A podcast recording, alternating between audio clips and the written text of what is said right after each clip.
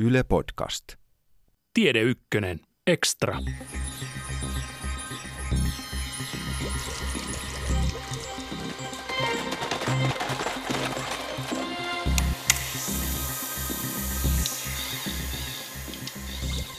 Avaruus on täynnä avaruuskappaleita, joissa magneettikentät jylläävät.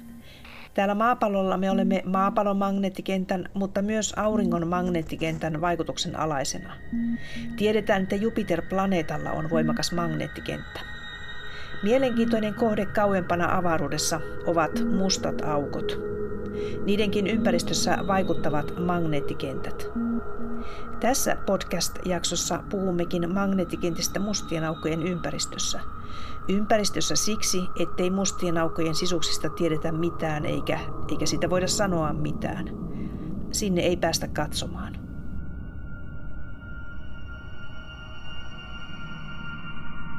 Asiantuntijana on tutkijatohtori Pauli Pihajoki Helsingin yliopistosta. Mutta aloitetaan avaruudesta. Avaruus näyttäytyy meille tähtikirkkaina öinä aika tyhjältä, mutta liikkuuko sielläkin kenties magneettikenttiä?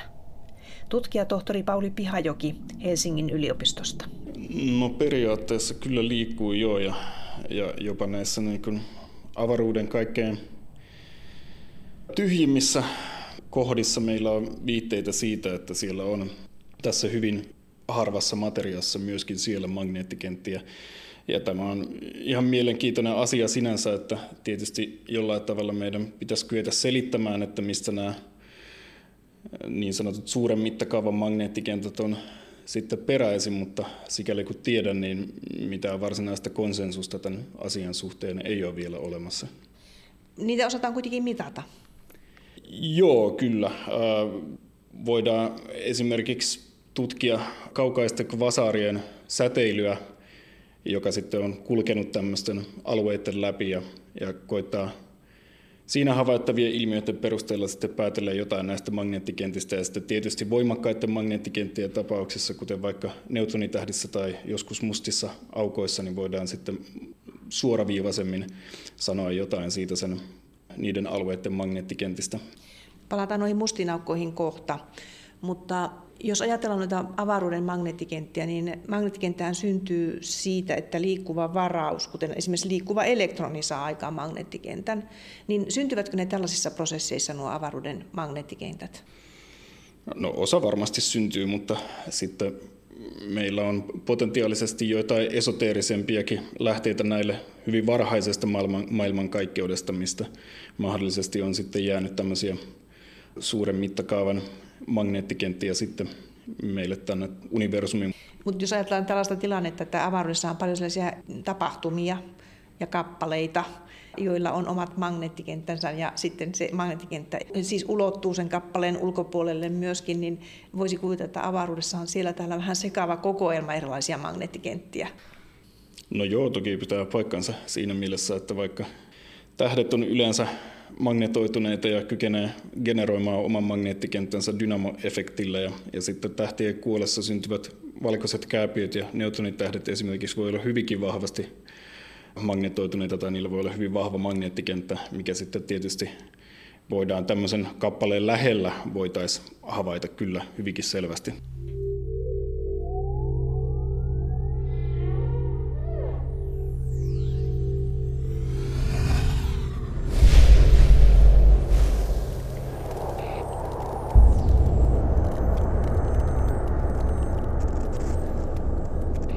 Magneettikentät ovat oleellisia myös mustien aukojen toiminnassa ja seuraavassa puhumme tästä. Mustalla aukolla on valtava painovoima ja aukko vetää ainetta itsensä ympäristöstään. Kun puhutaan tapahtumahorisontista, kyse on siitä rajasta mustan aukon reunalla tai suulla, johon jos tämä aine joutuu, niin se ei enää pääse palaamaan takaisin, vaan tippuu mustaan aukkoon. Tätä rajaa siis kutsutaan tapahtumahorisontiksi. Tutkijatohtori Pauli Pihajoki. No mustien aukkojen tapauksessa magneettikentillä on, voi olla ratkaiseva merkitys tässä prosessissa, missä musta aukko syö kuumaa kaasua ja toisaalta myöskin sitten joissain tapauksissa ampuu avaruuteen tämmöisiä suihkuja, navoiltaan tämmöisiä niin sanottuja relativistisia suihkuja. Ja näissä kummassakin prosessissa magneettikentillä voi olla ratkaiseva osuus. Eli esimerkiksi tässä, kun materiaa kertyy mustaan aukkoon, niin sehän muodostaa, muodostaa tämmöisen kiekon ennen sinne mustaan aukkoon valumistaan, tämmöisen kertymäkiekon, ja ja tämä kuuma ionisoitunut aine kuljettaa mukanaan sitten magneettikenttää, eli, eli voidaan ajatella tavallaan, että magneettikentän kenttäviivät on ikään kuin jumissa siinä ionisoituneessa kuumassa kaasussa ja valuvat sitten sen kaasun, kaasun myötä tänne kohti mustaa aukkoa. Ja tässä sitten saattaa käydä sillä tavalla, että jos, jos tällä sisäänvaluvalla magneettikentällä on jokin selkeä rakenne tai suunta, niin sitä voi kertyä siihen mustaan aukkoon siinä määrin, että se magneettinen paine alkaa sitten vastustaa tätä aineen kertymistä, jolloin saadaan tämmöinen niin kuin magnetically arrested disk tai MAD-tyyppinen tilanne esimerkiksi syntymään.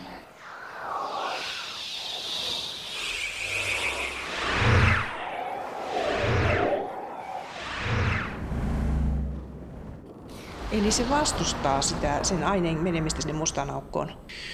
Juu, näinkin juuri. Eli, eli toisin sanoen, kun riittävästi tämmöistä magneettikenttää on kertynyt tänne sen kiekon sisäosiin, josta sitten myös päätyy toki sinne mustan aukon tapahtumahorisonttiin ja itse asiassa meidän ulkopuolisten havaitsijoiden näkökulmasta ikään kuin ankkuroituu sitten nämä kenttäviivat jossain mielessä tähän, tähän tapahtumahorisonttiin, niin kun on riittävän kauan tai riittävän paljon tätä magneettikenttää sinne sinne sen aineen myötä valuu, niin se magneettinen paine nousee, nousee niin suureksi, että se alkaa vastustaa sitten tätä gravitaation sisäänvetävää voimaa.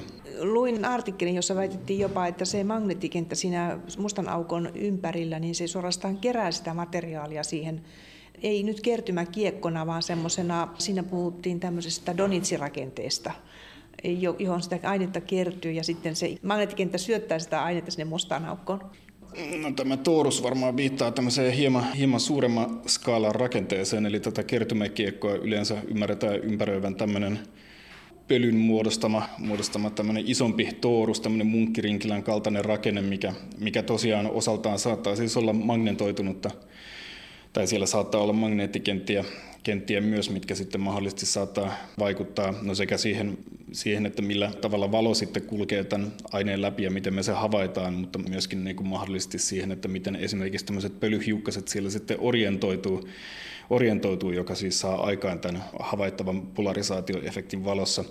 Mutta sitten taas mitä tulee tähän niin kuin mustan aukon syöttämiseen, niin se sitten taas, nämä magneettikentät on sitten taas aivan, aivan siellä kertymäkiekon sisäosissa, eli paljon lähempänä sitä tapahtumahorisonttia, ja siellä sitten taas tapahtuu varsin monimutkaisia prosesseja, joista, joista vielä ei ole niin kuin aivan täysin yksimielisiä, mutta esimerkiksi simulaatiossa voidaan havaita tämmöinen, että, että se magneettikenttä saattaa päätyä estämään sitä sisäänvaluvan aineen vapaata pudotusta, ja, ja se joutuu silloin ikään kuin hitaasti tunkeutumaan tämän magneettikentän läpi päästäkseen sinne tapahtumahorisontille asti.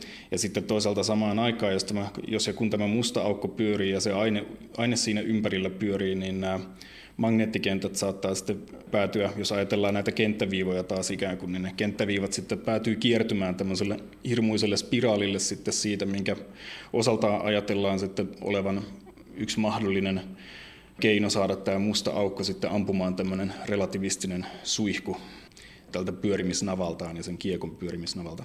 Siis ulospäin? Kyllä ulospäin. Eli jos ajatellaan, että kiekko on vaikkapa vaakatasossa, niin tämmöinen, se, silloin tyypillisesti se mustana aukon pyörimisakseli on myöskin sitten tätä kiekkoa vastaan kohti suorassa ja se suihku lähtee tämä pyörimisakselin, joka on sitten tälle aukolle ja kiekolle yhteinen, niin sen suuntaisesti ikään kuin sitten pysty suoraan, jos me ajateltiin, että se kiekko oli ikään kuin vaakasuorassa. Ovatko ne niitä suihkuja, mitä on piirroksissakin esitetään sellaisena valtavina suihkuina, jotka lähtevät sitä mustasta aukosta ulospäin? Kyllä, ne on, ne on täsmälleen näitä, näitä suihkuja, jotka siis tämä sana relativistinen viittaa siihen, että se aine, mikä näissä suihkuissa on, niin liikkuu äärimmäisen lähellä valon nopeutta, eli, eli etenee hyvin vauhdikkaasti ja, ja ne suihkut on siinä määrin voimakkaita, että ne pystyy tosiaan porautumaan sitten tämän mustaa aukkoa ympäröivän materiaalin aineen, siis kaasun läpi, ja jopa koko äh, tämmöisen aktiivisen galaksin kaasun läpi aina sitten tänne galaksien väliseen avaruuteen asti, eli kyllä niissä on huomattavan paljon tehoa.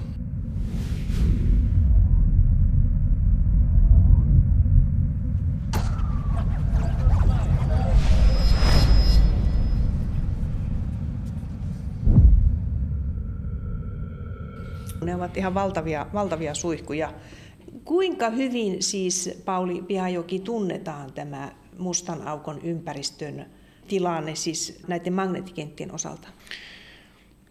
No, onhan sitä tässä enimmäkseen simulaatioilla tutkittu jo vuosikausia. Ja tässä tapauksessahan siis edetään sillä tavalla, että laitetaan simulaatioon jonkunnäköinen oletus siitä, että minkälainen se magneettikenttä kenties olisi siinä sisäänvaluvassa aineessa, että onko se semmoinen järjestäytynyt siten, että ne kenttäviivat siinä aineessa sitten osoittaa esimerkiksi sen kiekon pyörimisakselin suuntaan kaikki järjestelmällisesti, vai onko siinä kenties sitten joku tämmöinen niin sanottu toroidaalinen komponentti, eli olisiko se semmoinen, niin kuin, semmoinen magneettikenttäviiva, joka sitten kiertäisi sitä samaan suuntaan esimerkiksi kuin se kiekko. Tai sitten voisiko se olla sellaista, että siellä on vain tämmöinen hyvin kaoottinen, kaoottinen magneettikenttä, missä kenttäviivat sitten osoittaa vähän mikä mihinkin siinä aineessa ja sitten näistä saadaan erilaisia sitten simulaatiotuloksia ja näitä voidaan koittaa verrata havaintoihin. Ihan siinä sisimmissä osissa voidaan sanoa, että ei meillä varmaa tietoa sinänsä ole, mutta viimeisimpien tutkimuksen perusteella osoittautuu, että kyllä se esimerkiksi nämä relativistiset suihkut tuntuu onnistuneesti syntyvän vähän riippumatta siitä, että mihin suuntaan tai minkälainen se magneettikenttä siinä sisäänvaluvassa aineessa on, kuhan sitä on. Eli siitä se esimerkiksi ei välttämättä mahdollisesti ole niin riippuvainen. Havainnoilla on sitten myös koitettu päästä lähelle näitä mustien aukkojen sisäosia, mutta se on huomattavasti paljon vaikeampaa, koska ne puhutaan silloin hyvin pienistä, pienistä mittakaavoista, eli taivaalle, jos me projisoidaan tämä, niin, niin se kulma, jonka sisällä sitten näyttäytyy joku tämmöinen supermassiivisenkin mustan aukon tapahtumahorisontin lähialueet, niin se on aivan, aivan uskomattoman mikroskooppisen pieni, pieni kulma, mutta kyllä meillä on jonkinlaisia havaintoja, jotka viittaa siihen, että juuri tämmöisiä niin kuin spiraaliksi vääntyneitä tai heliksiksi vääntyneitä niin sanotusti rullalla olevia magneettikenttiä löytyy näiden, erityisesti näiden relativististen suihkujen ihan sieltä tuota, lähtöalueelta kohtuullisen läheltä sitä mustaa aukkoa sitten. On olemassa tämmöinen Sofia-hanke, jossa siis Boeing 747, siis tämmöisessä lentokoneessa on tämmöiset anturit, jotka mittaavat isojen galaksien keskustojen mustien aukkojen magneettikenttiä ja käsittääkseni ne on tätä Linnunradan keskusta mustaa aukkoa mitannut. Ja sitten oli tämä Cygnus A, tällaisia. No joo, tämä Sofia-instrumentti on, on tosiaan olennaisesti infrapuna teleskooppi muistaakseni ja sitä myöten tällä Sofia-teleskoopilla on sitten tarkoitus koittaa mitata infrapunasäteilyä tästä näistä mustia aukkoja ympäröivästä tästä pölytooruksesta. Eli se ajatus tässä on se, että se pöly itse asiassa ei ole kovin kuumaa, vaan päinvastoin se on, se on varsin kylmää, se on riittävän kaukana, kaukana siitä mustasta aukosta ja sen takia se pääasiassa voidaan sitten havaita infrapuna-alueella alueella se pöly ja tässä voidaan sitten myöskin mahdollisesti havaita niitä magneettikenttiä siinä kaukaisemmassa pölytooruksessa polarisaation avulla, eli, eli se magneettikenttä saa nämä pölyn hituset ikään kuin orientoitumaan järjestymään magneettikentän suuntaisesti, jos näin voi sanoa, ja tämä sitten aiheuttaa polarisaatiosignaalin siihen, siihen havaittavaan infrapunavaloon, ja tästä voidaan päätellä jotain niistä magneettikentistä.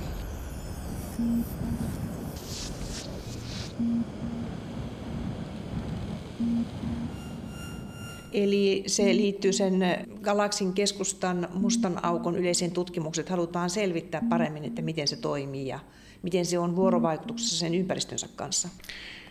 Jotenkin näin käytännössä juu, eli, eli tämä meidän käsitys näiden niin sanottujen aktiivisten galaksien ytimistä, joissa siis tämmöinen supermassiivinen musta aukko luuraa nykykäsityksen mukaan, niin meillä on, on tämmöinen ikään kuin rakennemalli tästä, missä uloimpana on sitten tämmöinen pölytoorus siinä ympärillä ja sitten, sitten on tämmöisiä alueita, missä on ionisoituneita kaasupilviä, jotka kiertää tätä aukkoa. Kauempana olevat kiertää hitaammin, lähempänä olevat kiertää nopeammin. Nämä voidaan sitten havaita viivasäteilyssä siinä esimerkiksi optisella alueella, jopa siinä, missä, missä sitten nämä pölytoorus, joka on siellä kauempana, havaitaan tässä infrapunassa, mitä se Sofiakin mittaa. Ja sitten kun mennään lähemmäs, niin päästään sitten tähän hyvin kuumaan aineeseen, joka on siellä sitten kertymäkiekkona ja sitten näiden suihkujen lähtöalueisiin siellä. Ja tätä tässä sitten koitetaan selvittää tämän tavallaan niin kuin mallin eri näitä osia sitten ja saada ne sopimaan yhteen hyvin. Aika jännää kuitenkin, että lentokoneesta voidaan siis mitata tällaista. Että siis lentokonehan nyt lentää 10-15 kilometriä korkeudessa, niin ei siis kovin korkealla, yleensä 11-12 kilometriä, niin sieltä voidaan jo mitata tapahtumaa kaukana avaruudessa. Joo, se pääasiallinen syy, minkä takia tämä teleskooppi on viety sinne lentokoneeseen, on se, että kun se mittaa infrapuna-alueella, niin me halutaan mahdollisimman paljon tuota mittauksia haittaavaa ilmakehää pois välistä. Eli ilmakehässä on paljon vesihöyryä, joka, joka astrofysikaalisesti tärkeillä infrapunan taajuuksilla sitten vahvasti absorboi infrapunasäteilyä. Eli jos me ollaan ihan maanpinnalla merenpinnan tasolla, niin on, on ei, hyvin vaikeaa havaita mitään avaruudesta tulevaa infrapunasäteilyä. Se ei vaan käytännössä onnistu. Eli pitää sitten päästä korkeille ja äärimmäisen kuiville alueille, mistä infrapunateleskooppeja voi maapinnalta löytää, tai sitten laittaa se teleskooppi lentokoneeseen, kuten tässä Sofia-tapauksessa on tehty, ja lentää niin korkealla, että suurin osa siitä vesihöyrystä on silloin sen lentokoneen alapuolella. No entäs tällaiset kuin Hubble-avaruusteleskooppi tai sen seuraaja James Webb, niin voivatko ne tehdä tämän tyyppistä mittausta, tai onko aikomus tehdä? Joo, toki.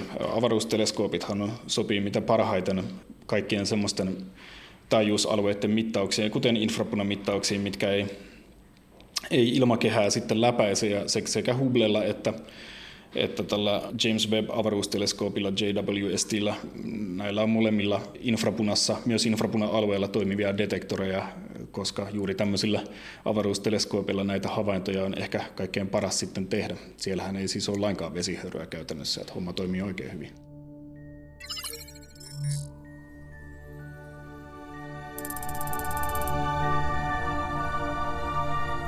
Pauli Pihajoki, miten tämä mustanokon sisuus, minkälaiset magneettiset ilmiöt sitä hallitsevat?